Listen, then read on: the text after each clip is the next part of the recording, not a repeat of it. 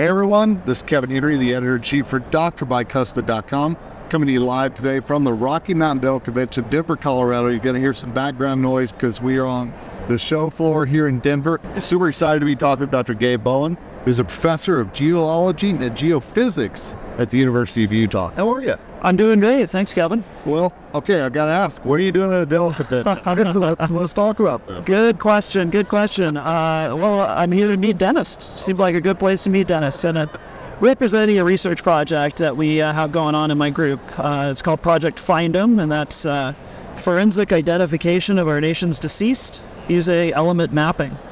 Uh, this project's really about using the chemistry of teeth to help identify our uh, missing service members.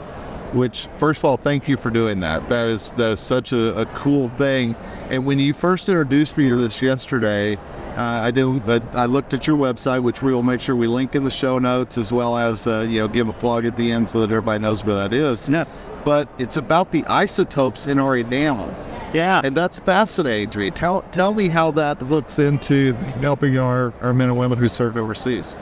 Yeah, it's a, a, little bit of a long path to get there, but uh, isotopes uh, are in all of our body tissues, including our tooth enamel. Uh, we're working with tooth enamel because that nice hard enamel preserves very well from a service member who might have been lost in World War II in the Pacific. We can still find those teeth and extract chemical signatures from the, that enamel. Um, and what we're looking at, as you mentioned, is isotopes. Um, and in particular, we're looking at oxygen. So the atoms of oxygen in our tooth enamel, uh, not all of them weigh the same amount. Some are a little heavier, some are a little lighter. Those are isotopes. And the amount of those different isotopes varies depending on where you lived when those teeth grew. That's that's amazing to me because, and we'll we'll talk about your ask of the dental industry here in just a minute. But those isotopes, you know, I, I grew up in Oklahoma. Okay. My wife grew up in Washington.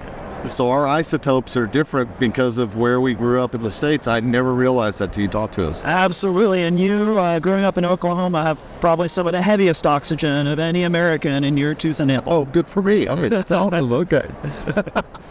well, so so tell me, the connection is that obviously you look at the isotopes of the servicemen and women who have passed away, and you can tell from there where they grew up based on density. What what is it that you all look at specifically? Yeah, so we're working with a group at the Department of Defense, the Defense POW MIA Accounting Agency, and their mission is to go out and recover remains of missing service members. Uh, that's the start of it. Then they have to bring it back to the laboratory and they have to identify who they have, uh, which can be a real challenge. They use lots of different tools. They use DNA and other things. Uh, isotopes are one thing that we're helping add to their toolkit. That's very cool. And yeah, so the idea is if we know what isotopes look like in teeth for people who grew up in different parts of the country, they can measure the remains they recover, get those isotope signatures, and compare them to a map, essentially, to figure out, ah, this person likely grew up in New England, Oklahoma, Okay. Washington. Wow. So, how did you connect with the Department of Defense? How did this come about? Yeah, so the DoD has been uh, obviously working on this this problem, this challenge for a very long time now, and um, they're constantly trying to add new approaches, right? Because it is so challenging to do these identifications. Um, folks that I worked with uh, in the past were hired to build out a laboratory for the DoD to do this kind of isotope testing. Okay. And they've done that, but in the process, all- also realized that they need the science to go with it and to help them interpret the data, and that's where we come in through this partnership. Hey, correct me if I'm wrong. Where I was doing a little bit of background on this. On your site, there's something to do with the water as well that, that ties into those isotopes, uh, depending on where we live and what we drink, right? Exactly. The oxygen in your teeth comes mostly from the water that you drink. Okay. And that's the origin of the signal. The isotopes in the water are different place to place. My group's been working on that for a couple decades. Now we're just extending that into the human body and looking at those same signatures and how they locked into teeth. So, how long has this been going? What are some of the, I, I hate to say success stories, but how have you all, the Department of Defense, helped each other during this time? Yeah, it's early going uh, still, I would say, at this point, but we've been working with them on starting to build this capacity. They have a few tests that they're already, already using routinely. Guys. Um, not this uh, tooth oxygen test yet, but for example, um, other isotopes in bones and teeth can help distinguish between Americans and individuals who might be of Southeast Asian origin. that it looks to our diets being different. Okay. So, for example, if they have commingled remains from a recovery, uh, one of the tests that they'll run is a carbon isotope test to fairly quickly tell uh, these remains are likely American service members and these are not. So it's food, water, I mean, all this combines all these isotopes. We say you are what you eat, and with isotopes, that's exactly the truth. So, so tell me, you, you said you're looking for dentists here. Yeah, What is the ask that you're looking for, not only here at Rocky Mountain, but also of our audience as well? Sure, yeah. Um, well, our goal of this project, what we need to be successful is we need to collect wisdom teeth from donors across the United States. We're targeting something around 2,000 individuals. So it's a lot of people that we need to donate wisdom teeth. Um, and we're here trying to connect with dentists and oral surgeons uh, who can help us connect with their patients.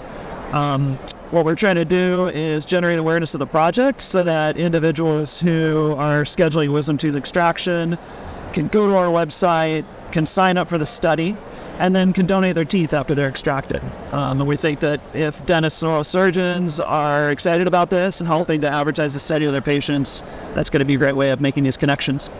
So the the extracted teeth then help you understand the isotopes in that area, which then helps you connect what might be a missing serviceman or woman. Exactly. Yeah. Yeah. So we, with the donors, uh, we have them fill out a short survey, ten minute survey to tell us about where they lived when they were a child, when those tooth teeth were forming. Okay. Um, they either save the teeth themselves and we send them a mailer to send it in, or uh, the dentist can submit it. And then, uh, yeah, the study participant gets a gift card. We take the teeth to our lab, make the isotope measurements, and it all goes into this big database.